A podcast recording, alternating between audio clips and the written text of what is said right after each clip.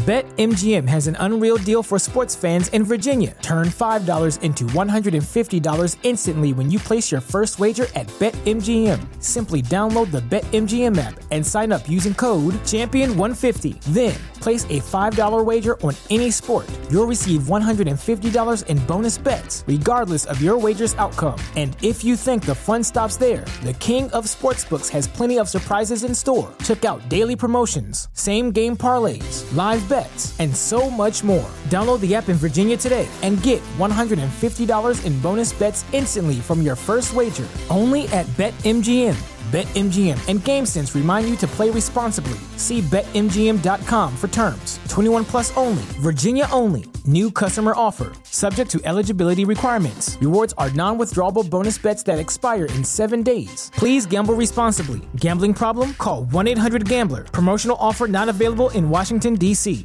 The legends are true. Overwhelming power! Sauce of destiny. Yes! The most legendary sauce has arrived as McDonald's transforms into the anime world of WcDonald's. The greatest flavors unite in all new savory chili McDonald's sauce to make your 10-piece Wick Nuggets, fries, and Sprite ultra powerful. Unlock manga comics with every meal and sit down for a new anime short every week only at WcDonald's. Ba-da-ba-ba-ba, go! At participating McDonald's for a limited time while supplies last. Hi there. I'd love to have my voice used on the air. Dollemore, you are a big fucking jackass. You are an anti-American, sick son of a bitch liberal. I hope you fucking drop dead. The following broadcast may contain free thinking and open minded discussion, ideas, skepticism, and adult subject matter. Topics will be discussed using adult language, sometimes gratuitously. Get ready to move the conversation forward. This ain't your granddad's news and comment show. This is I Doubt It with Dollemore.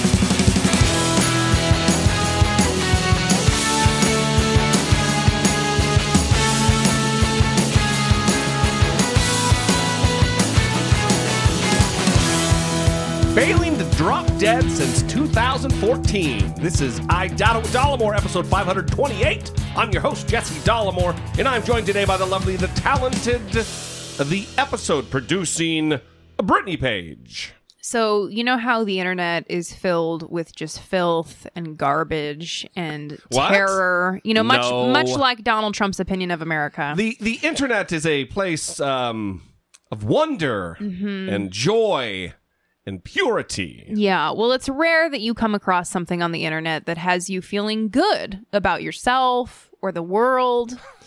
But I actually I I recently came across something that that had me feeling that exact way. That is so strange. Was it like Earth, Wind, and Fire's website? Uh, no. although that is a good place to go for the feel good feelings, Yeah. feel good times. Yeah. Um, I was actually reading an article in the New York Times about podcasts and podcasting Oh, yeah. because hey, we're we're podcasters. I saw that article. I only saw the part of the the woman that they actually interviewed Uh huh. that they thought her and her co-host thought that they were going to be just rolling in the endorsements. They only did like six episodes, Mm-hmm. and they would go into a quiet room in a, in a, in a, in a library Mm-hmm. and record into her iPhone five. Yeah. So it was like the advice podcast or something. Yeah. And neither one of them has any experience giving advice. They're not qualified or. That doesn't stop people from giving advice. Have you been on the internet? anyway, That's what a there- life there's- coach is. There's no appeal to, oh, let's listen to Sarah's podcast. Mm-hmm. She's going to give me advice. yeah. I don't know. It's just a weird expectation. Um, yeah. So, well, let's talk about that because the article talked about um, the podcast production and hosting service Blubrry. yeah. And according to them, there are now somewhere around 700,000 podcasts. Wow. Think about that. yeah. That's, pretty remarkable. and between 2,000 and 3,000 new shows launch each month. 2,000 to 3,000 new podcasts Yeah, yeah. are launching every I single month. wonder how many of those stick around, though. That's the deal. Well, that's what I found interesting and what made me feel better about myself, what had me feeling above average, you see. Both of Oh. us, both of us. It's going to have both of us feeling real good and above average. Is that between March and May of this year, only 19.3% of existing podcasts introduced a new episode. Really? And this is, of course, according to the Blubrry. Uh, Blubrry. Fewer than 20%. Less than 20%. Yes, yes, 19.3%. So that means that most, the vast majority of these podcasts, Yeah, these vast majority. the 700,000 plus podcasts out there, um, they, don't, they don't release any material. No yeah. content. Well, and you're talking about the woman that they interviewed for this um this article in in the New York Times. It's called, by the way, if you if you would like to go read it, um, "Have We Hit Peak Podcast?" and yeah, she basically talks about her experience of starting the show, thinking that immediately there were just going to be Casper mattresses dropping from the sky. and you know endorsement deals coming and Yeah. everyone pounding on the door to ensure that you're getting paid right Yeah, and well, that's not how it works Well, first of all, it doesn't work that way, especially if you're recording your voice into a fucking iPhone 5. But you're not you're not actually putting in the work to create a quality program.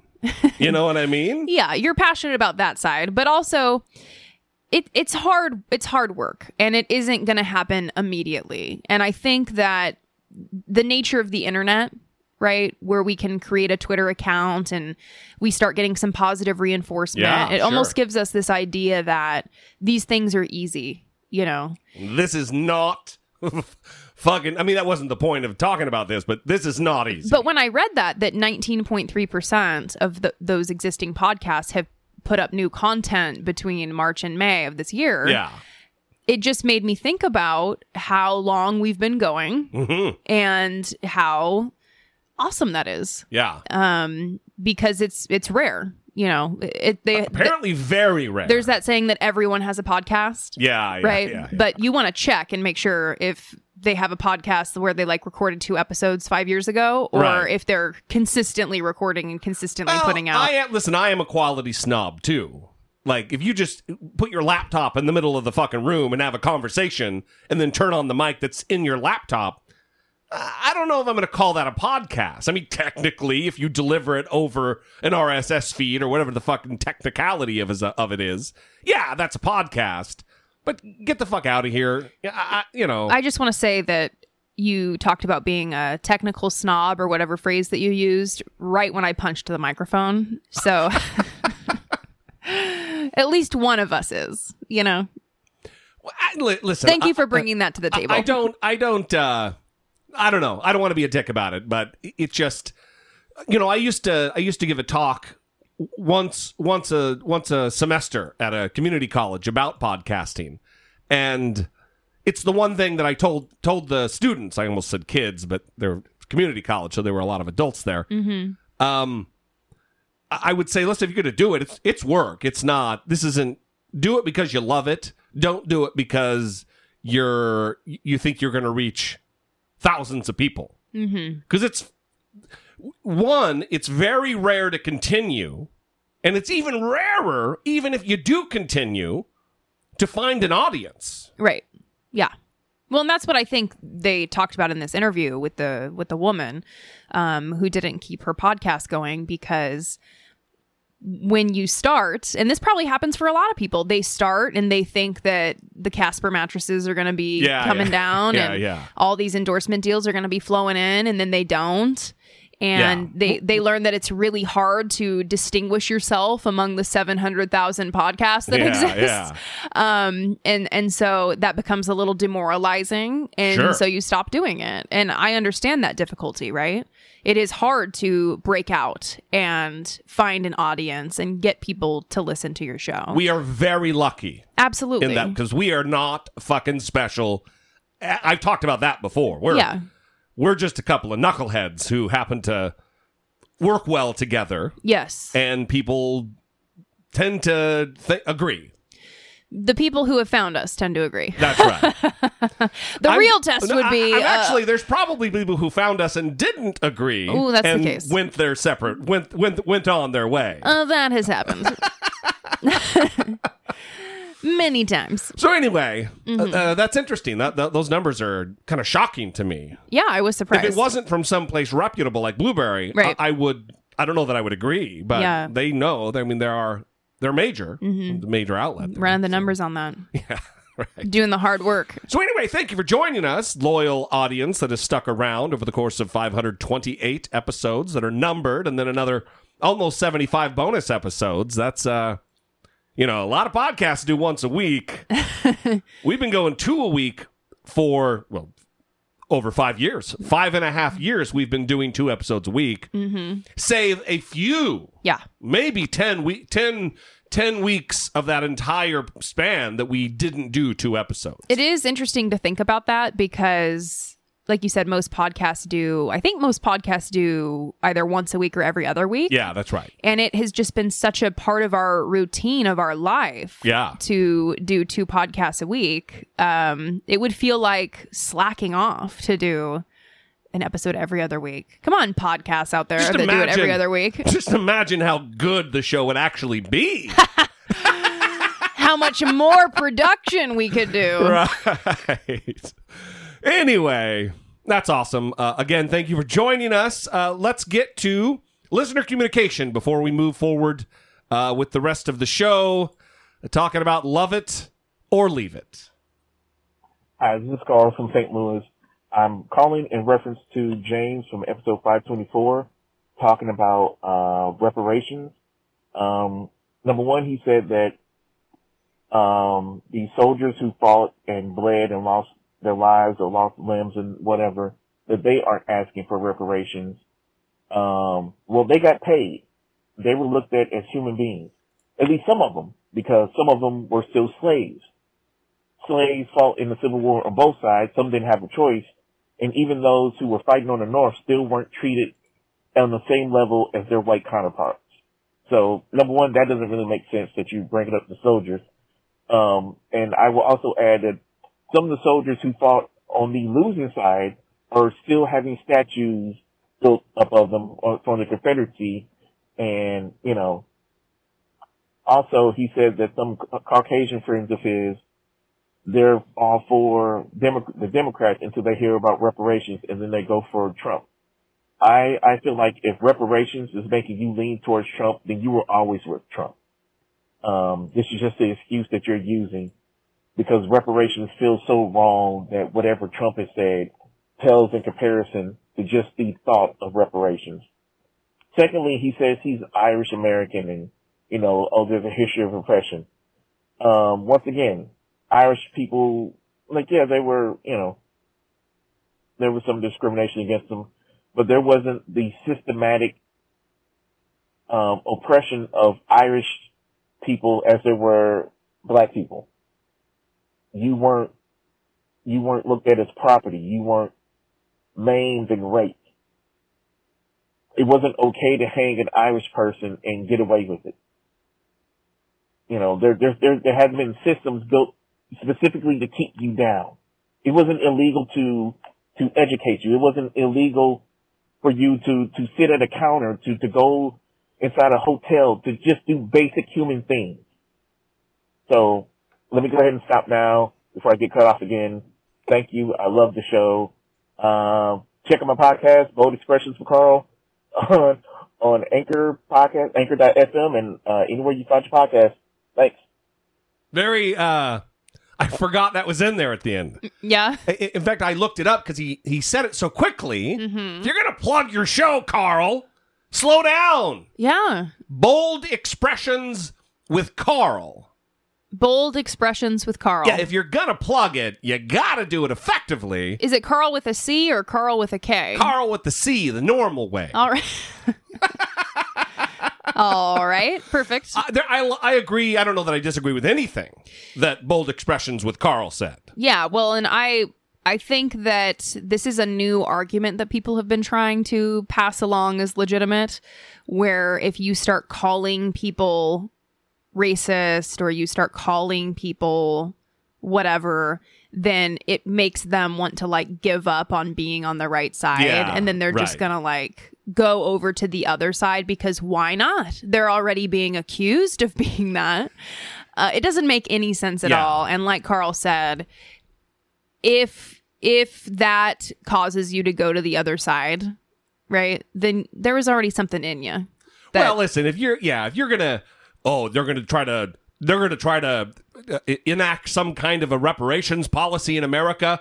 I'm going to start voting for Donald Trump. I always thought he was terrible and a danger to the union, but now, oh yeah, I'm switching sides. Yeah. Get the fuck out of here. No way. Yeah. It, it's like those people on my YouTube channel who who who comment I'm like, I'm unsubscribing. Like, you were never subscribed. Shut your mouth. You didn't find me. And you've agreed this entire time, and then I do a video about Trump, and you no, you don't agree. Get, anyway, bold expressions with Carl. Good times. Hello, friends. It is Laura from Buffalo. So, I wanted to comment on a couple of different things. Um, first of all, Brittany, I also absolutely cannot fucking stand when people wave me on at a four way stop. I don't know if you guys have ever watched Portlandia or seen that scene where, uh, you know, they make a joke out of it where they're all camping and they grow old and they say, now you go, no, you go, no, you go, no, you go. It's really funny. And that's what it reminds me of. But it's just, it makes me so mad. It's like, I don't need you to be nice to me. I just need you to follow the rules of the road. um, and then, you know, the other thing that I wanted to comment on is how ridiculous it is for Trump to say that these four congresswomen hate America as if becoming a congresswoman, becoming a person that works in the government is just something easy and something fun that they chose to do on a Saturday night. I mean, does he not think that I mean, you have to really love this country to become a civil servant. You have to really you have to have a passion for it and for activism and you have to really have a passion for wanting to make change in order to ever do such a thing and then to win i mean and be voted into those positions i just don't understand how you could say something like that actually say that these people hate the country that it's I mean, does he know how stupid he sounds? I mean, obviously he doesn't. I don't know why I'm even asking that question. I just, I don't know, it blows my mind. It blows my mind. Uh, so anyway, love you guys. You're all the best part, Popeye included. I really hope that his eye ulcer is doing better. Okay, bye. It's doing fucking fantastic. It really is. He is seeing his little ass off. Yeah, it has been very it's just been awesome. Yeah. We're so, we're so happy about it because we were very worried and his mood was just I mean he was depressed. He would just sit around was. all day was, with yeah. both of his eyes closed, just sitting there dejected, Yeah. giving up on life and with the whatever the vet did, I don't know exactly what he did, but he did something to his eye. They're still stapled and then we have to put meds in his eye every day. And He's still clockwork orange with that with that eye. yeah, still a Frankenstein dog, but um, his sight has come back. Yeah. he can walk around by himself without bumping into things. he- it's we don't have to carry him down the stairs Yeah. anymore. Yeah. Anyway, it's a complete transformation. awesome. Yeah, So let me push back a little bit there, Laura. Um, go ahead, little lady. Go ahead, little lady. You know, four is that stop. what you're going to push back on? No, you're like, I no. love no, telling I think I people already. to go. I, I think I communicated my thoughts on that uh, yesterday or last episode. All right, It's that she repeated multiple times because it's someone on our side that no, if you're going to run for office and be a civil servant, you have to have a passion for it. My guess would be that she doesn't believe that about Donald Trump, so the argument doesn't hold up. I do believe that the squad, quote unquote, I believe they do have a passion for changing things. But to say that any any politician has a passion for changing America and making it better, I don't necessarily think that's true. Evidence, chief evidence among my my argument would be Donald Trump. So, uh, it is a strange thing though, and we're going to get into all of this about the the send her back and the, the, the his arguments and doing what he classically does, which is one day say something, the next day say the exact opposite to please both sides. So now the media, by the way, we'll get into it. Fuck, I'm almost jumping in right now. Anyway, um, yeah, thank you, Laura. We we appreciate the the call, and Popeye is doing swell. Hey Jesse, hey Brittany, hey uh, Popeye, good boy. Uh, my last voice memo that I sent was kind of long, so I decided Six that minutes. I wanted to just kind of quickly summarize so that just in case you guys did want to use it, it, you could and it would fit into the show. So, point one, uh, Bagel Guy, um, I think he's just totally clout chasing. Uh, I just seen uh, yesterday that he signed a contract with some celebrity boxing league to to fight celebrity boxing. Of course. uh, someone who genuinely feels like an injustice has happened against them would not do something like that. It, it Martin seems Luther like King. he's just bully. doing it for attention.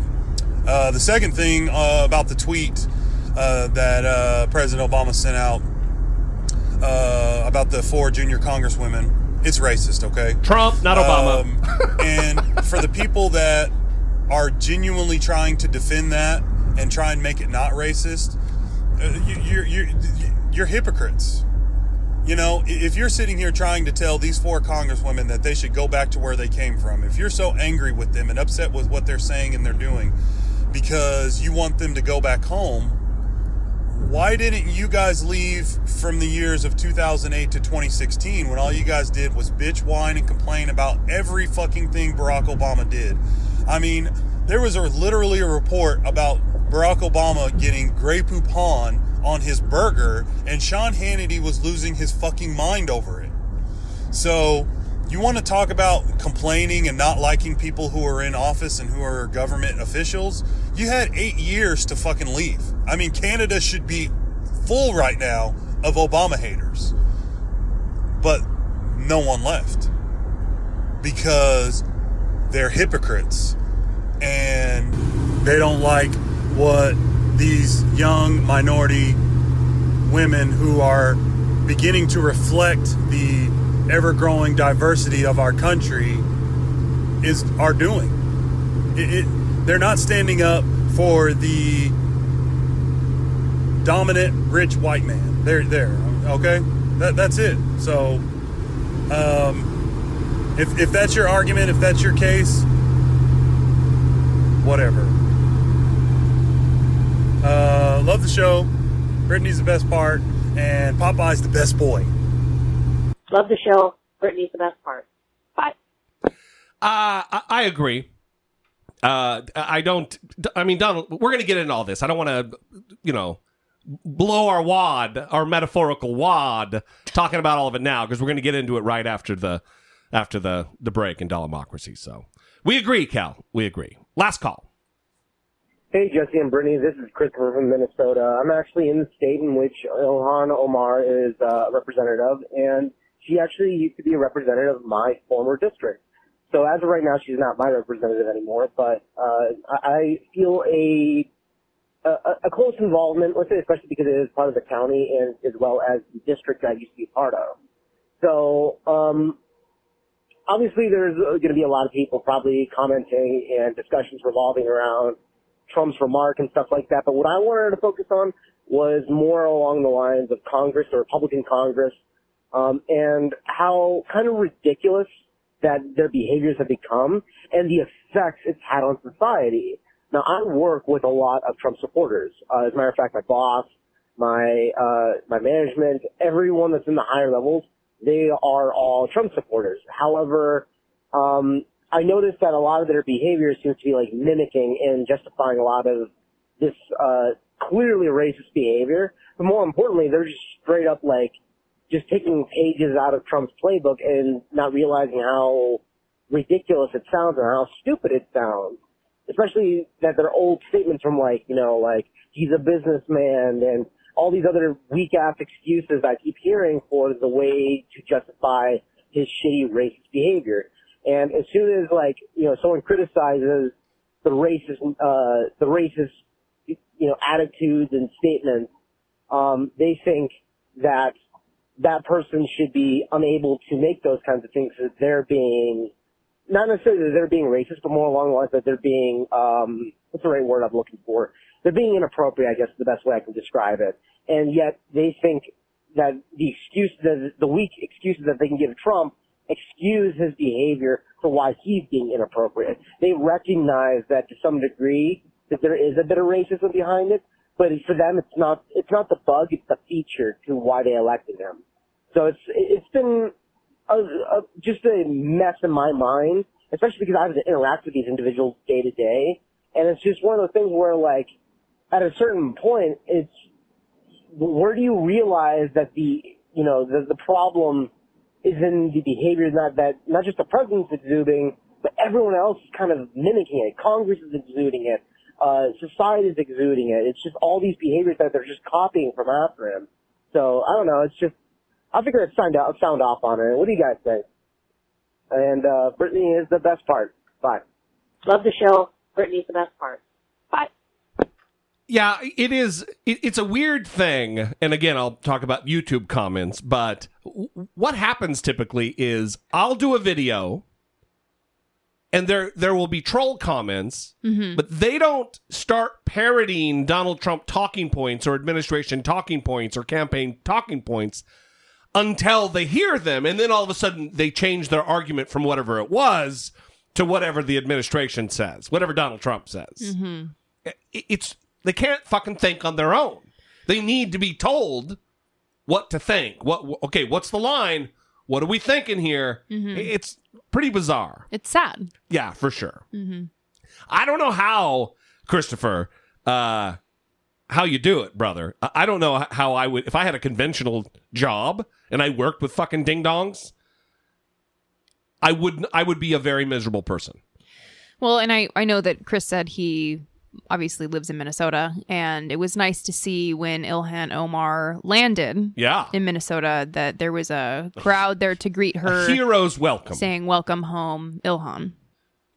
yeah uh it- it was emo- i got emotional for sure. Watching it. Yeah. it, it was interesting because even donald trump tweeted about it her little staged crowd. Mm. like just maligned even that. He can't even give her that people do love her Right. and support her. He's just such a petty motherfucker. It is so goddamn annoying. Anyway uh we're gonna get to all of that on the other side of the break. Support for I Doubt It with Dollemore comes from generous, engaged, intelligent, and good looking listeners like you by way of Patreon. Your support on Patreon for as little as a dollar a month helps keep the show going and move the conversation forward one podcast at a time. If you would like to join the ever-growing family of supporters, please visit patreon.com slash I Doubt It with Dollemore. We have two new Patreon supporters, Kevin kevin and Stacy. nice stacy Thank you so much to Kevin and Stacy. We appreciate it. Uh, if you too would like to to to support the show and the the money a- angle is not your thing, that is awesome. That is fine. Um, please go rate and review the show on iTunes using no profanity because they will not use it, and uh, tell a friend. Tell a friend or a relative or a like minded individual who you think will like the show. That would be fantastic. Growth is always a positive thing. We love you guys. We appreciate you. And let's let's move on.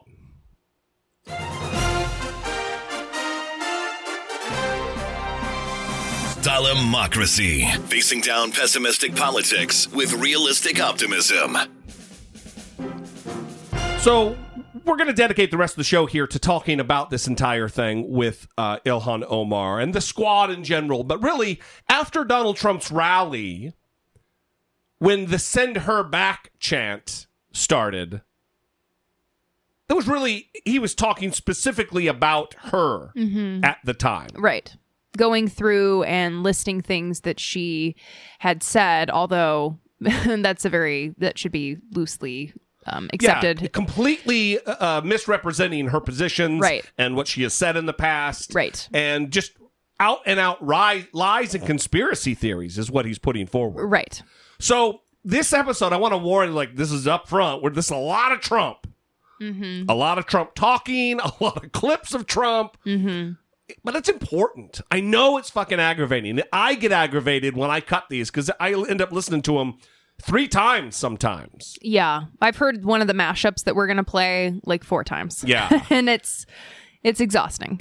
It is exhausting, but Yeah. it's fucking important. Yes. To know Mm-hmm. what the arguments are, Absolutely. to know the behaviors here, to be able to, to speak on it intelligently and in an informed manner with your neighbors, with people on Facebook, with whoever you come in contact with who might be on the fence about uh, 2020. Yeah. And ultimately, that is the goal. That's what we're talking about. Mm-hmm.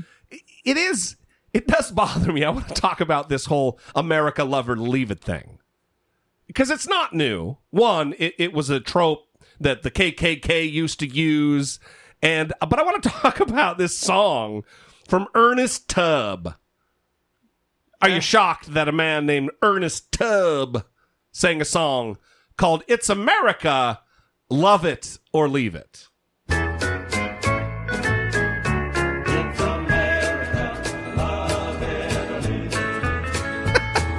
Well, I'm getting mighty tired seeing hippies running wild and burning down the school, and stepping on the flag. Mm. Things are getting out of hand when you read about a man that'll burn his draft card, hang around the pool room and brag. Some folks think it's okay, but I wasn't raised that way, and I won't be satisfied till I've had my say. It's America, you got no right to deceive it. You'd better believe it.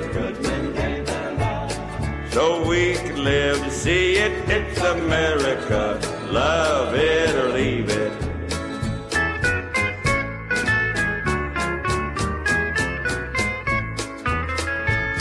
Things are going mighty wrong when respect for law is gone, and it seems that everybody hates the So- uniform.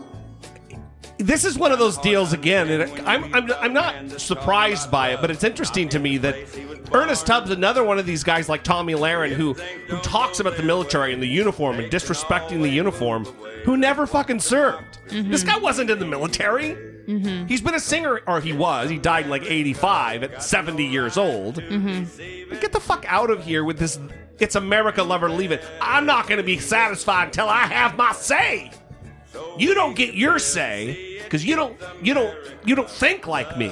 But I'm gonna have my say. I'm gonna write a song about it, and it's valid. I get to stay, and I get to say what I want to say, but you don't.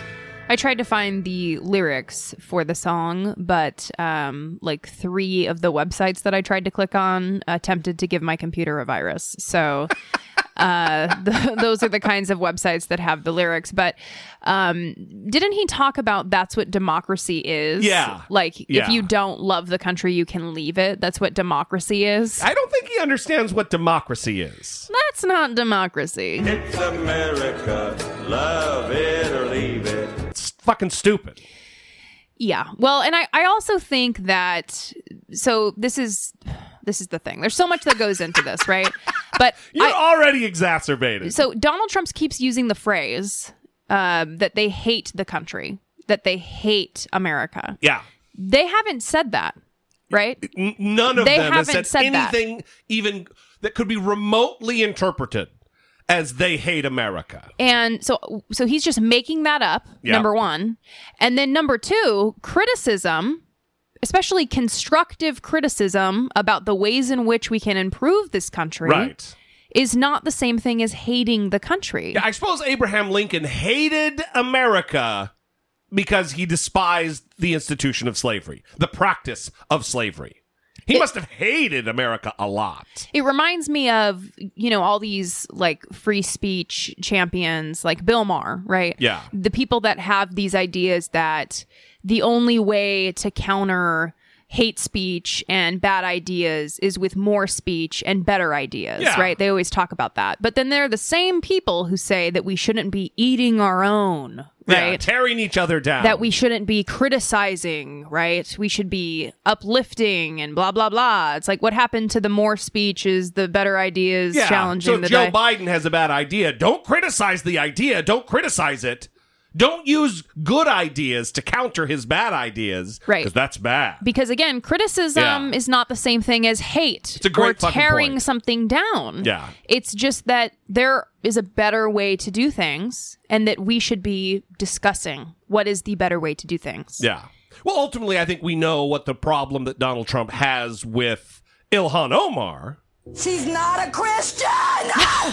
really? I mean, is there a better clip? It's that. Oh yeah. It's she's not a white lady. Yeah. She's not Liz Cheney. Yeah. That's that's fucking his problem with Mhm. Ilhan Omar. Yeah. Mhm. She's not Michele Bachmann. She's not Sarah fucking Palin. Yeah. She's not a moron. Mhm. So Donald Trump is i- intimidated, threatened, and he knows his base will be too. So anyway, I want to play the full clip. Actually, no. Before we get to that, let's just talk. Last time on the show, we played Eric Swalwell on the floor of the House. Let me remind you about what he did when he when he talked about Donald Trump's words, entering them into the record, and subsequently having them stricken from the record because of Representative Collins from Colorado. Thank you, Madam Speaker. We have an opportunity today to condemn or condone.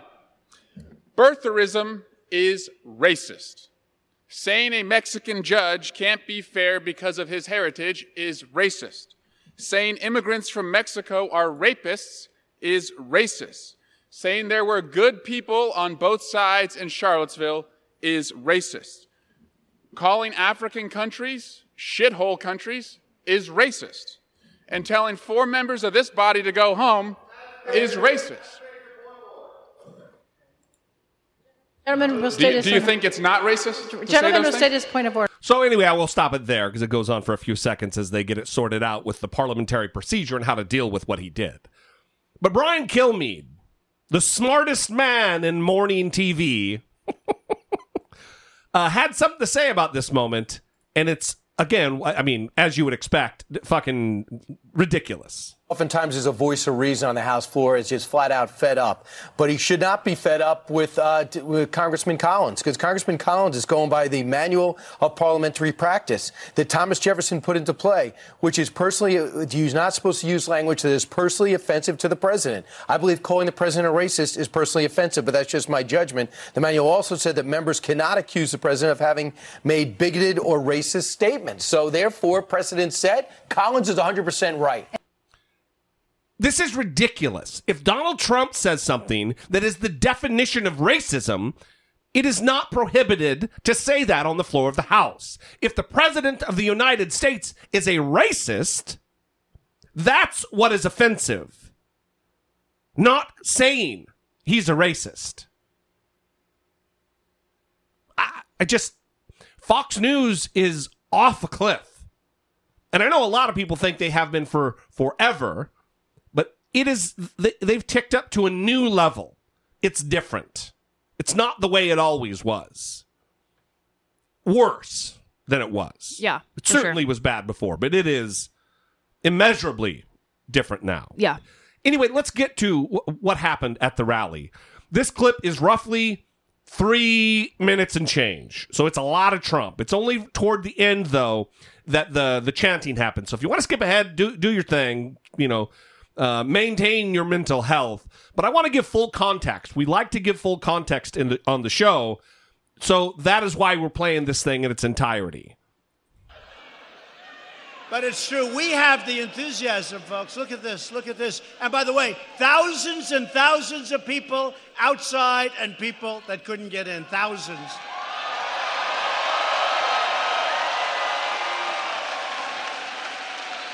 We've got all the enthusiasm. They're fighting each other. They've gone so far left, nobody wants to even think about it. So, Representative Omar blamed the United States for the terrorist attacks on our country, saying that terrorism is a reaction to our involvement in other people's affairs.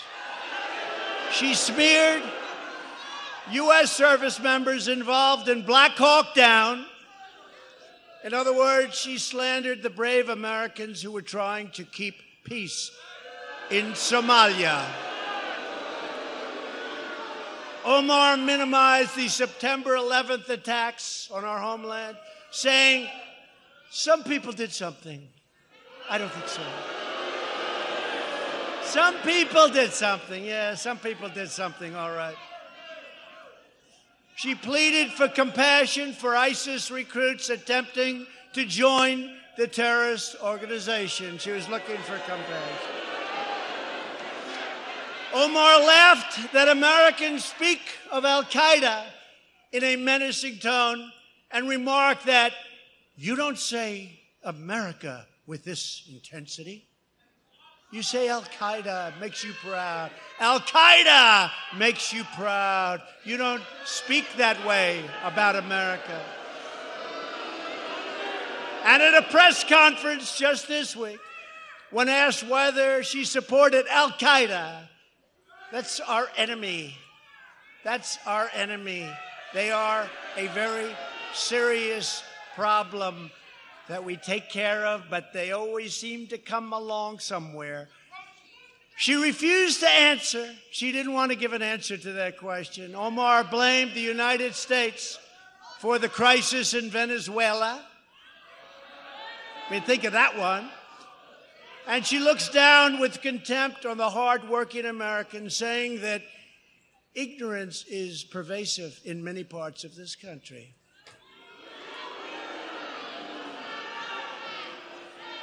And obviously and importantly, Omar has a history of launching vicious anti Semitic screeds.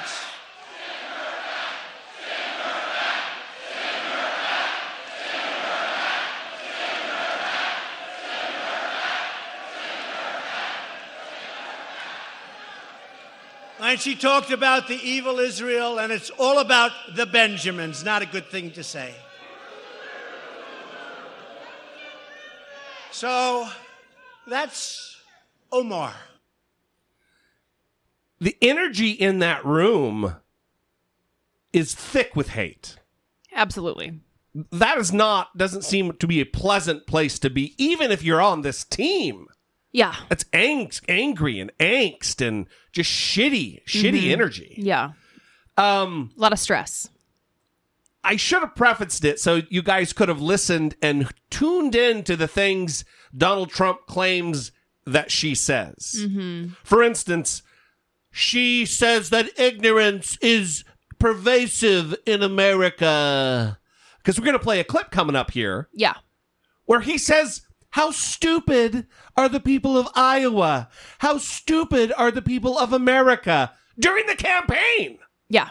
Lots of the things he just charged as as as as actions or beliefs of Ilhan Omar are the very fucking things Donald Trump built his campaign during the 2016 election on. Mm-hmm. The next day, he was asked about this in the Oval Office, and he fucking did that thing where he walks it back, only to the next day do a complete reversal. yes, and Mr. President, if I may, when your supporters last night were chanting, chanting "Send her back," why didn't you stop them? Why didn't you ask them to stop saying that? Well, number one, I, I think I did. I started speaking very quickly. It, it really was a loud. I disagree with it, by the way, but it was quite a chant, and uh, I felt a little bit badly about it.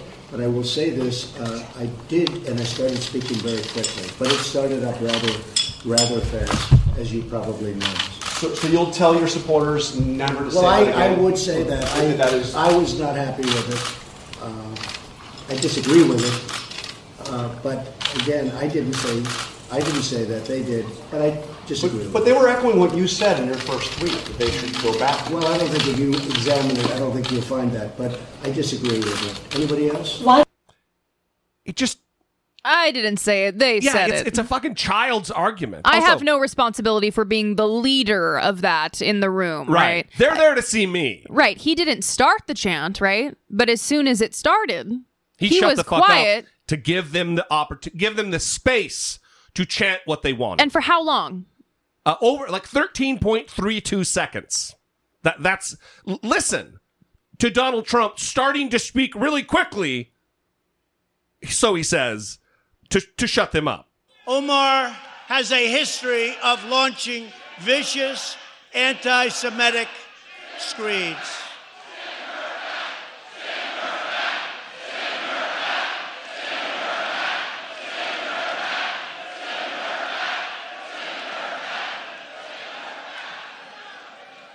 And she talked about the evil Israel and its He was speaking so fucking fast that it didn't register in my ear canal. That's Yeah. how quickly he was speaking. Yeah. Tremendously fast. Mm-hmm. Believe me. Yeah. So this is this is the next this is what Donald Trump does first of all. He gives both he gives both responses so the racists in his base can be happy and to maybe get a little little uh, leeway from the press. Cuz that's what he said. No, no, I don't agree. I didn't agree with it. I don't agree with it. They said it. I didn't say it. And then the media fucking ran with headlines all fucking day that Donald Trump disavows the chant, send her back. He got all that goodwill from the fucking media when they know he's lying. You don't have to report that he disavows it when you know. You know good goddamn well the next day he's going to do exactly the thing that he did. President Trump, you said Thank you were you. unhappy with the chant. Um, however, the chant was just repeating No, I- you know what, what you I'm- said. what I'm unhappy what you with? said in your tweet. You Do know you what I'm take un- that tweet back? You know what I'm unhappy with? I'm unhappy with the fact that a congresswoman can hate our country. I'm unhappy with the fact that a congresswoman can say anti Semitic things. I'm unhappy with the fact that a congresswoman, in this case, a different congresswoman, can call our country and our people garbage. That's what I'm unhappy So with. you're not unhappy Those about the people in? North Carolina, that stadium was packed. It was a record crowd, and I could have filled it 10 times, as you know. Those are incredible people. Those are incredible patriots.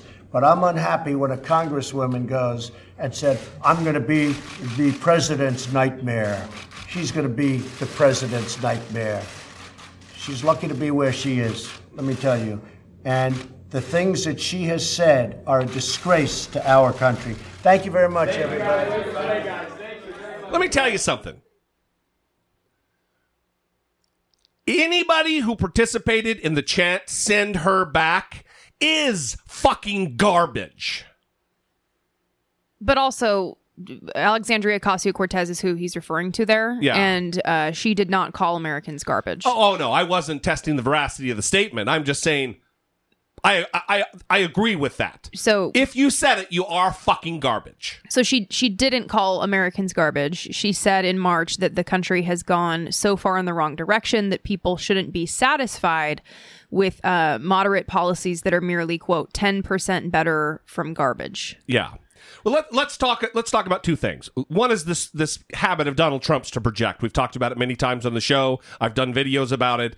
Uh, first, the, this charge that keeps coming up. We talked about it last time about how Israel is the first country that they don't have loyalty to that gets talked about because that evangelical base they're waiting for the rebuilding of the temple. They have a whole they have a whole agenda here with supporting Israel because they believe Jesus is going to come back. And that's what they're waiting for. That's why they support Israel. Not because they they really care about the the equality or the oppression of the Jews over time. Mhm. Not it's not about that at all. Remember, Jews will not replace us. Remember, those are the people who support Donald Trump. They're not fans of the Jews. They don't actually give a fuck about Israel. But a few months ago, we played this clip of Jake Tapper doing a little bit on his show where he's he's he's this is when they first were saying that remember all about the Benjamins and all that shit and they Yeah. were attacking her for that. Mm-hmm. Uh, Jake Tapper did the bit where he was playing clips of Donald Trump being an anti Semite, trying to get the clip. Anyway, we'll play it. You'll hear it. I just want to get back on the record and in everybody's memories that Donald Trump does anti Semitic shit, stereotypical racist bullshit with the Jews all the fucking time. Again, he built his 2016 campaign doing it. Because there is nothing that this White House finds more offensive than a politician feeding into stereotypes about Jews and Jewish money and controlling politicians, which is what Congresswoman Omar is accused of having done. Is there anybody that doesn't renegotiate deals in this room? This room negotiates. I want to renegotiate this room. Perhaps more than any room I've ever spoken to. Maybe more. It's okay. I've, I've been called on that a couple of times too. You're not going to support me, even though you know I'm the best thing that could ever happen to Israel, and I, I I'll be that. And the re- I know why you're not going to support me, and you know you're not going to support me because I don't want your money. You don't want to give me money, okay? But that's okay. You want to control your own politician. That's fine. I'm sorry, that was the wrong clip. That was then candidate Trump in front of the Republican Jewish coalition suggesting that haggling Jews like to control their politicians with their money. Uh, we wanted the clip of Congresswoman Omar. Control room, I, I want the, the Omar clip. Give us the Omar clip. There it, it, wait, no, that's not it either. That's a deleted Donald Trump retweet from 2016 as conservative Erick Erickson tweeted at the time, quote, a star of David, a pile of cash, and suggestions of corruption. Donald Trump again plays to the white supremacists, unquote. Uh, control room, I, I'm not looking for stuff about Trump. I'm looking for the Congresswoman Omar clip. Do you have it? Okay, I'm being told we have it. Thank you. Run it, please. Excuse me. To protest. Excuse me. They didn't put themselves down as you, and you had some very bad people in that group, but you also had people that were very fine people on both sides. No, control room. That was President Trump saying that very fine people were marching alongside neo Nazis and skinheads and white supremacists, uh, people who had chanted Jews will not. Yes, those people, the, the anti Semites in Charlottesville. And my sincerest apologies. Can we please forget about President Trump for a second? Can we show the Omar tweet? Please, the Omar tweet. Can you show it, please? Uh, that's not, this isn't it either. This is unbelievable. This is a tweet by House Republican leader Kevin McCarthy right before the midterms saying, quote, we cannot allow Soros, Steyer, and Bloomberg to buy, in all caps, this election. Of course, that's an allegation by the House Republican leader that three wealthy liberals, all of whom happen to be of Jewish descent, were trying to buy the election. Guys, I'm not talking about that either. Okay, I'm sorry. We're going to take a quick break. We seem to have some issues here sorting out which anti-Semitic tropes are offensive and which ones are not. We'll, we'll be right back as we sort this out. So, again, I want everybody's memory to be refreshed on this. This is projection. Listen, I've I've criticized Ilhan Omar in the past, and I'm sure I'll do it more when I think she stepped out of line. We don't have any problems with with, with bucking the liberal trend, bucking the the talking points. We, we call we call balls and strikes here. Donald Trump is an anti Semite. He is a racist. There's no other way to talk about this. And in concert with the clip you just heard, I want to talk about Donald Trump claiming that they need to leave, or as his supporters say, be sent back because of the fact that they hate America. They criticize America. Again, remember, Donald Trump built his campaign around the slogan, Make America Great Again, implying that it's not great anymore, which is in, in and of itself a criticism, among other things that he said throughout the campaign. If you're not happy in the U.S., if you're complaining all the time, very simply, you can leave. You can leave right now. This country is the laughing stock of the world. We're not a brilliant country anymore. We're a foolish country. We're a dumb country. Douglas MacArthur, George Patton, spinning in their graves when they see the stupidity of our country. We're like the stupid country, so many different ways. How stupid are the people of Iowa? How stupid are the people of the country? The weak and very stupid country. Very, very stupid laws that we have. I love the Chinese people, but they laugh themselves. They can't believe how stupid the American leadership is. Mexico laughs at us. They can't believe how stupid we are. We're laughed at all over the world. We're the laughing stock of the world. We're not a respected country anymore. We don't win. Our country doesn't win. We're not great now. Look, the country is going to hell in a handbasket. We have a country that's going to hell. In the meantime, our country is going to hell. Our country is going to hell. Our country is going to hell. Our country is going to hell. Our country is going to hell. Our country is going to hell. Our military is going to hell. Our infrastructure is going to hell. Our country is going to hell. And then you wonder why we're going to hell. That's why we're going to hell. It's one of the many reasons our country is going to hell. Ding, ding, ding, ding. You know, our country is going to hell. Our country is going to hell. And Frank doesn't like the word hell, but we're going to hell. Nothing works in our country. Nothing works. Our country doesn't work. Our infrastructure is terrible. Our roads, our bridges, our tunnels, our schools, our hospitals. Uh, they're, uh, we're like a third, we're becoming like a third world country. We're becoming a third world country. Our country is becoming a third world country. We've become like a third world country. We are like, in many cases, a third world country. It's an embarrassment. This is like a third world country, folks. Honestly, it's like we're a third world country. I mean, our country's like a third world country. It's like we're in a third world country. We are like a third world country. We're like a third world country. We're like a third world country. We're like a third world country. We're like a third world country. We're like a third world country. We're like a third world country. We're like a third world country. We're like a third world country. We're like a third world country. It's third world. We're like in a third world country right now. We are literally like a third world country. We've become a third world country. We have become a third world country, folks. We're now a third world country. Okay. Our airports are worse than third world. We're dying. This country is dying. Sadly, the American dream is dead.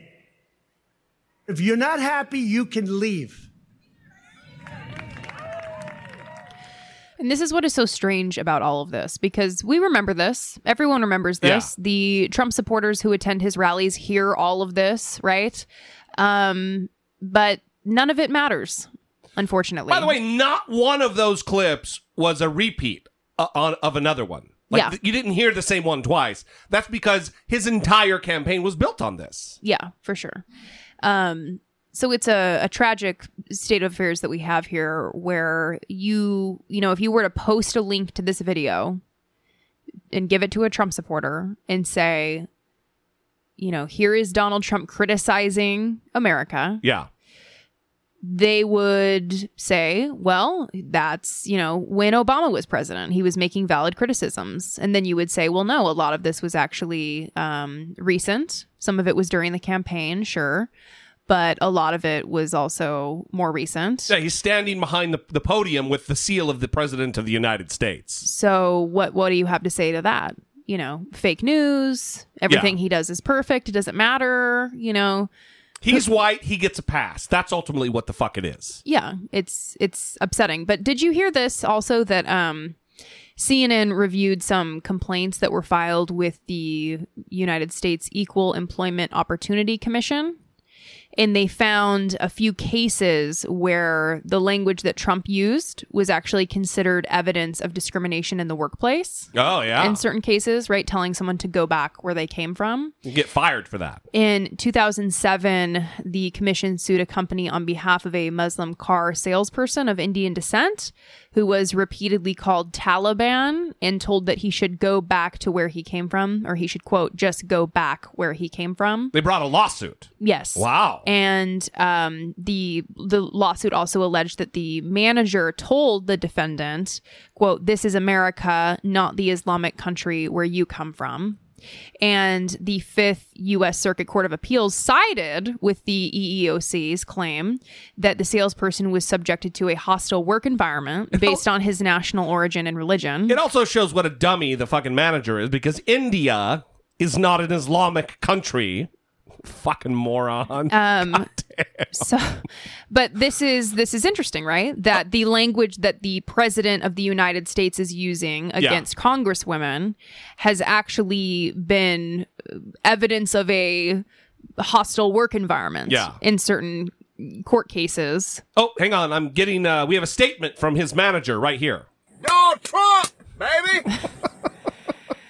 Yeah, um, Never gets old. Always makes me laugh. Yeah, well, and the the case that I just talked about is cited on the EEOC's website in a section where it specifically lists the comment, quote, go back to where you came from as an example of, quote, potentially unlawful conduct. Clearly, potentially unlawful when they ruled in favor of the EEOC. Yeah. Now, of course, Donald Trump is not the congresswoman's employer. Okay. But, it, it just illustrates the problem with this phrase. For sure. And that Donald Trump doesn't care. And you have people like Kellyanne Conway, Yeah.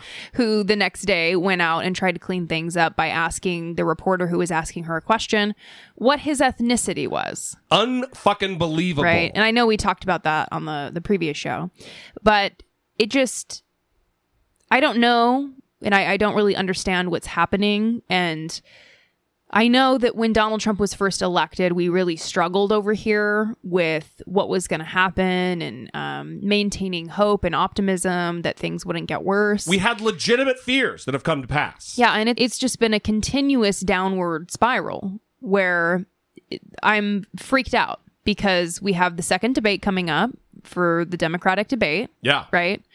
And we're moving closer into 2020 election territory. And I don't know that I have seen a tide turning, right? Republicans are still silent about this. Yeah. I remember I was watching The View, a clip of The View where Meghan McCain was like, no, conservatives are really upset about this behind closed doors. And Joy Behar was like, well, where are they? Where are they? And then Meghan McCain revised her statement to talk about her friend Sarah, who's a private citizen who shouldn't have to Yeah. go out on her platform. It's like, don't talk about the conservatives that you know when you're just talking about your one friend that you have that's Right. a little upset. Sarah doesn't represent all of the elected officials in the Republican Party who are fucking silent, complicit cowards Yeah. in the face of this clear racism defined by law, racism and harassment. Yeah. It, it- it is odd. Listen, I want to play this clip. You set me up perfect for it. Thank you, Brittany. Chris Cuomo fucking dismantles Kayleigh McEnany.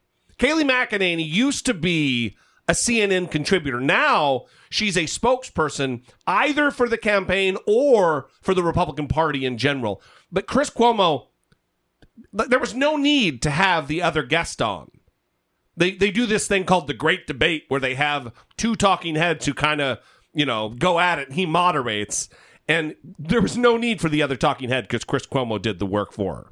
What is clear is that the president has shown his hand. What is unclear is whether or not it will be a winning hand. Now, the rally in North Carolina certainly thought so.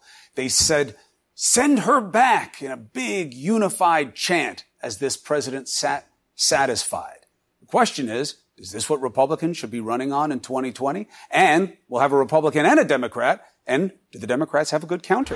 That's the start of tonight's great debate. Jennifer Granholm, Kayleigh McEnany. Good to have you both. Kayleigh, I know we have a little bit of a satellite uh, delay where you are, so thank you for playing along.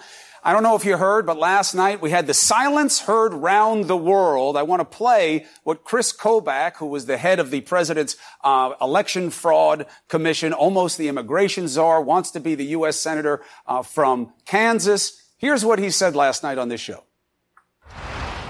What would you do if the president said, I am a racist? That's why I said it. What would you do? Uh, then I would then I would not defend him because there's no excuse for racism in America. Would, would you still support him Really? as president? Um, You have don't to think That would be about a it. really tough you have to If he said- if think said- about whether said- or not you would support a racist. Really? I've decided to call this the Kobach test instead of the litmus test.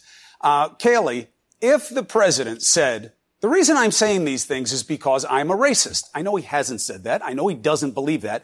Hypothetically, if he said that, would it change your support for him? Look, Chris, this is absurd for you to even ask that question. How? I understand the Democrats and the left have been trying to paint the president as a racist since June of 2015 when he first came down the escalator. Why isn't but your he's not a answer racist. no? It's a ridiculous assertion. Why isn't Because your answer ridiculous. No? I don't support games where- racism. because I won't. I, I won't. I won't allow you attach, to attach a label to the president, even hypothetically, that is patently false and untrue. This How is is a it man who was patently praised false by Jesse when what he just said for the work was he did for patently minority communities? racist? What work he did for minority communities? The First Step program that his son-in-law Nothing- jammed down his throat? That's what you're talking about?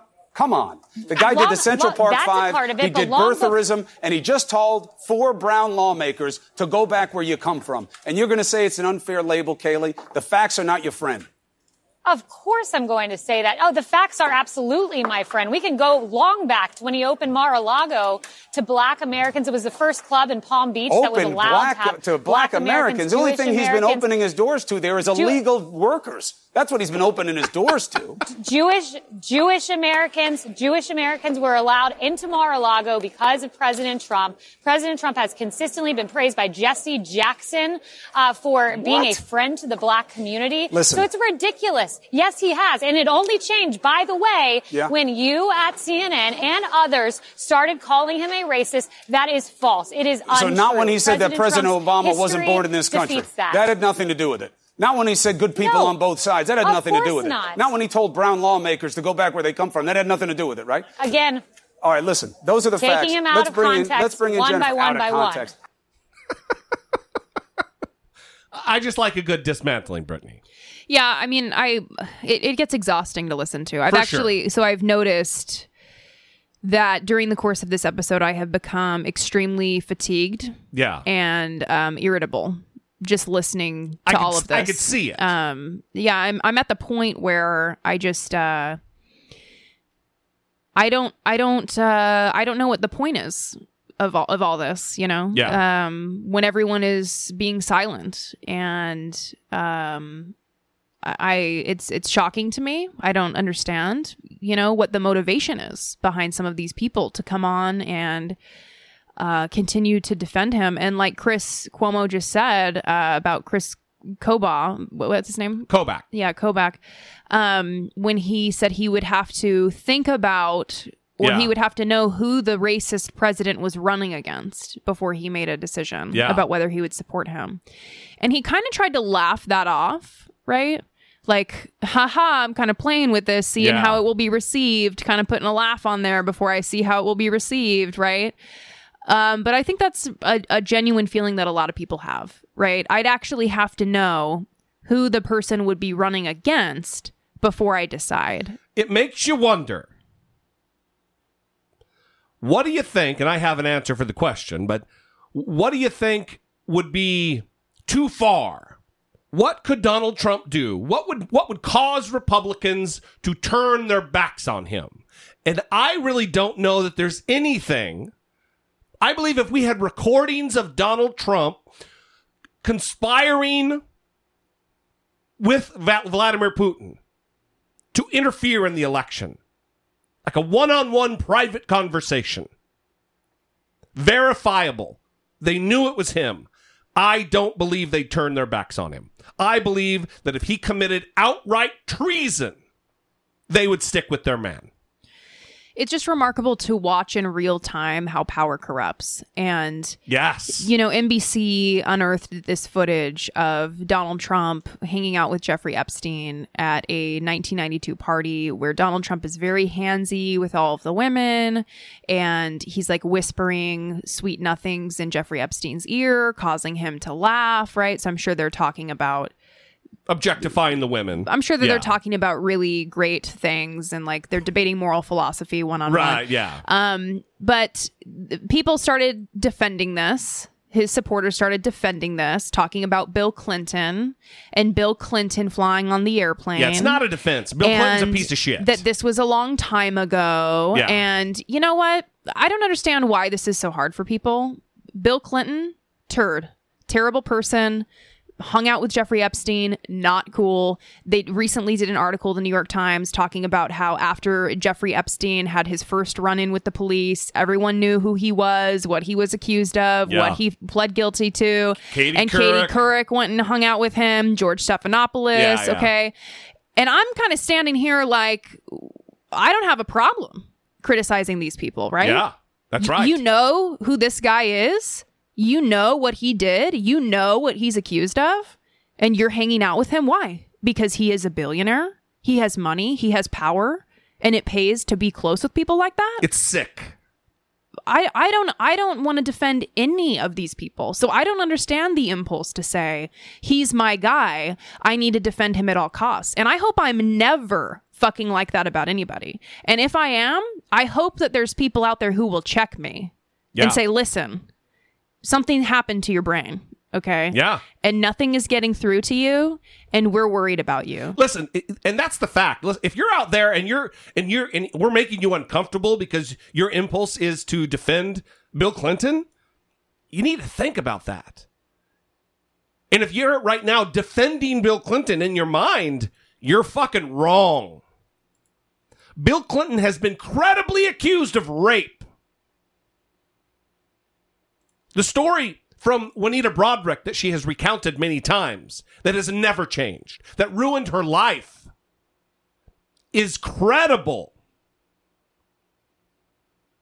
And we're not going to make the show about Bill Clinton, but we need to talk about calling it like it is and not being partisan, especially related to that issue. Well, and moving on to the the upcoming Democratic debate, I think it's important that we do this with our with our own candidates as well, right? That we don't put blinders on as to what their flaws are, right?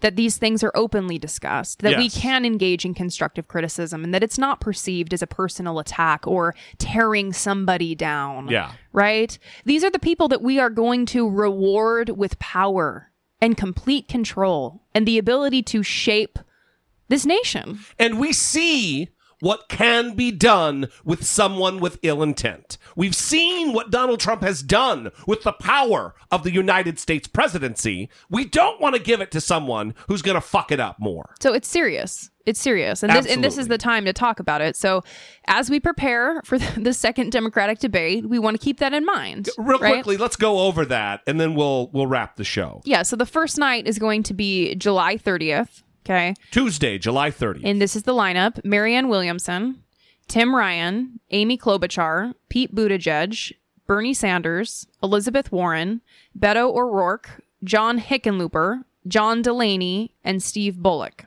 hmm Montana governor. Okay, night two, July 31st. Michael Bennet, Kirsten Gillibrand, Julian Castro, Cory Booker, Joseph R. Biden Jr., Kamala Harris, Andrew Yang, Tulsi Gabbard, Jay Inslee, and Bill de Blasio. Okay, so it's similar in that uh, Bernie Sanders and Elizabeth Warren are on the same night again. They were on the same night last time, right? No. No? No, he was on with Joe Biden last time. Oh, that's right. That's so, right. but it's uh, Kamala Harris is going to be back with Joe Biden. Right. But what's different is Bernie and listen. That's the lineup. We're going to talk about it on um, the the first show of the week next week. We'll do that. I want to. I want to really get into it. Okay. Uh, you know, I, I- I'm. I know you're stressed. This show bummed you out. So we're gonna we're gonna wrap with this.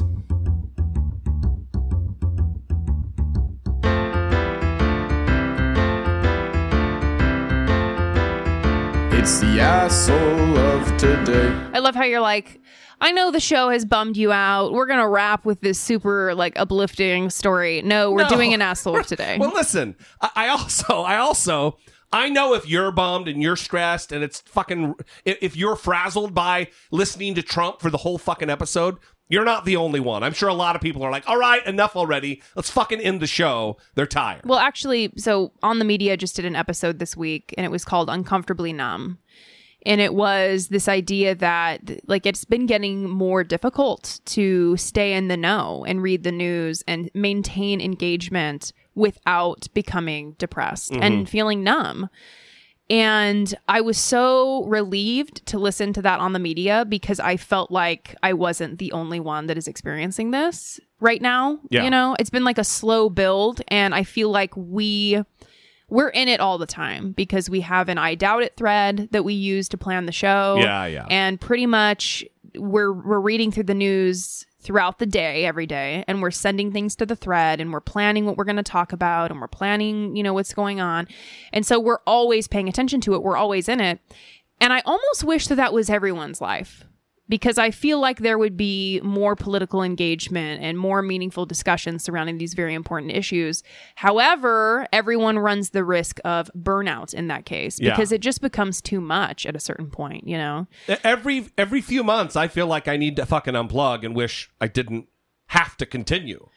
Yeah, but Uh, so you know. that's why I like, you know, and we've talked about this, doing shows that have elements of things that I'm also passionate about so that I don't just feel like I'm hearing about things that I have no control over Yeah. related no, to Donald sure. Trump. you know what I get it. mean? Maybe we should do that. Maybe we should throw in, uh, you know, a, a, a potpourri show once in a while, more more often. Yeah. Yeah. Like for I thought doing the show about Bagel Guy, it was it was it was nice not talking about fucking Donald Trump. Absolutely. Um, okay, Well, we so talked about another asshole, but you know what are you gonna do? yeah, so l- let's get to asshole of today. Um, the asshole of today is the Wyoming Valley West School District in Pennsylvania, Mm-hmm. and this school district sent a warning um, that children could end up in foster care if their parents do not pay their overdue school lunch bills. Yeah. You owe money for your kids' lunches. So we are gonna you could possibly have your children taken away and put into foster care for unpaid bills. Get the fuck out of here. Yeah, the the letters from the school district were sent to about 1,000 parents in the school district, and the result has obviously been complaints from parents and also a rebuke from the child welfare authorities. Okay, so the district is trying to collect more than twenty thousand dollars, and they're they're claiming in this letter that unpaid lunch bills could lead to dependency hearings and removal of their children for not providing them with food. Disgusting. Quote, quote, you can be sent to dependency court for neglecting your child's right to food. The result may be your child being taken from your home and placed in foster care. Okay, so sending these letters threatening this because their parents can't pay for school lunch. Or are just a little behind. Yeah, it it just strikes me as um odd how much this country hates poor people. Like I can't I can't wrap my head around it, you know. And just poor children who don't have any fucking they don't have any say in the matter. Right. Wouldn't, and I don't know what the approach would be here, right? Wouldn't the better approach be to send a letter home to the parent saying, hey, you have a past due balance? Enclosed is an application for uh, reduced or free lunch. Please fill this out and have your child return it to the school when you drop them off and let's see if we can get you qualified for a reduced school lunch price or maybe even free school lunch because it seems like you're struggling right why don't they try to work with the parents to see if they can qualify for the program um, Why don't they do their work to support children? that could be a first step, Yeah, right? If they're yeah. worried about this. And then beyond that, uh, rather than threatening and saying your kid can be taken away because you're not providing them with food, why don't you just give them a sandwich Yeah. and give them some food? That might be a nice thing to do, right? Well, and also I think you mentioned that the the welfare people, the the child welfare people were saying they they oh, they did they rebuffed this. They said we're not going to fucking do this. No one's going to lose their kids because of of money they owe. Yeah, yeah. That's not how we. This isn't a, a, a like a debtor prison kind of a situation like back in the in the 1500s in England. Mm-hmm. We don't do that. Mm-hmm.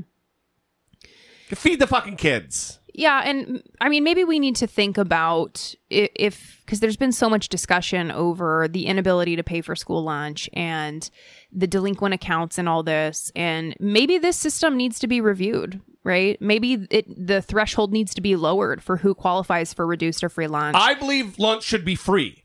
If you if you have no choice as to whether your chil- children are there, and you don't, you have to educate your kids. Mm-hmm. The government requires them to be there. Then the government should pay for the fucking lunch. Just come on, come the fuck on.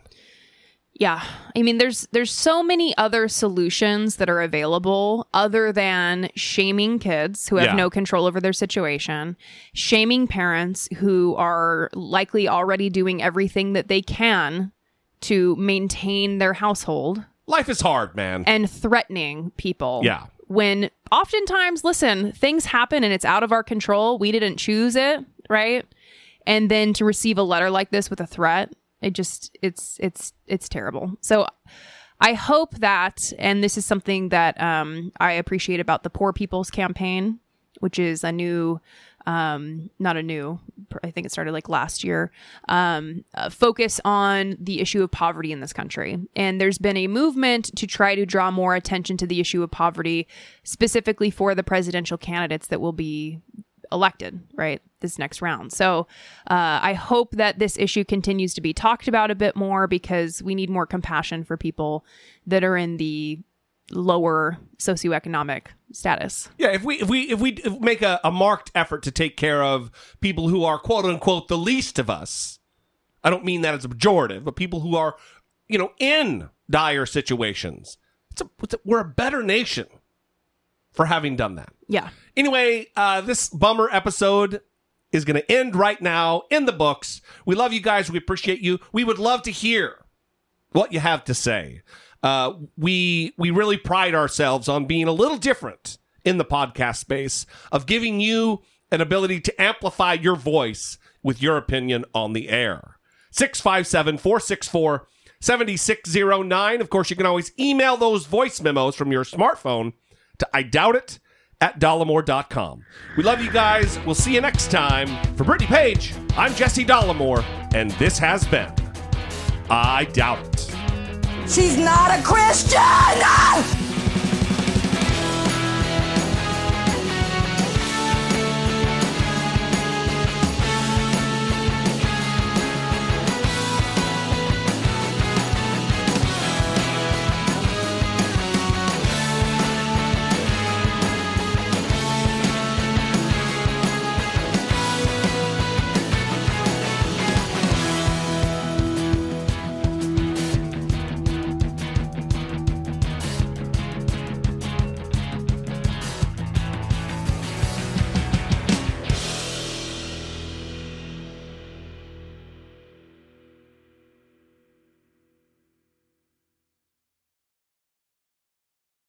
Say goodbye to your credit card rewards. Greedy corporate mega stores, led by Walmart and Target, are pushing for a law in Congress to take away your hard earned cash back and travel points to line their pockets. The Durbin Marshall credit card bill would enact harmful credit card routing mandates that would end credit card rewards as we know it. If you love your credit card rewards, tell your lawmakers hands off my rewards. Tell them to oppose the Durbin Marshall credit card bill.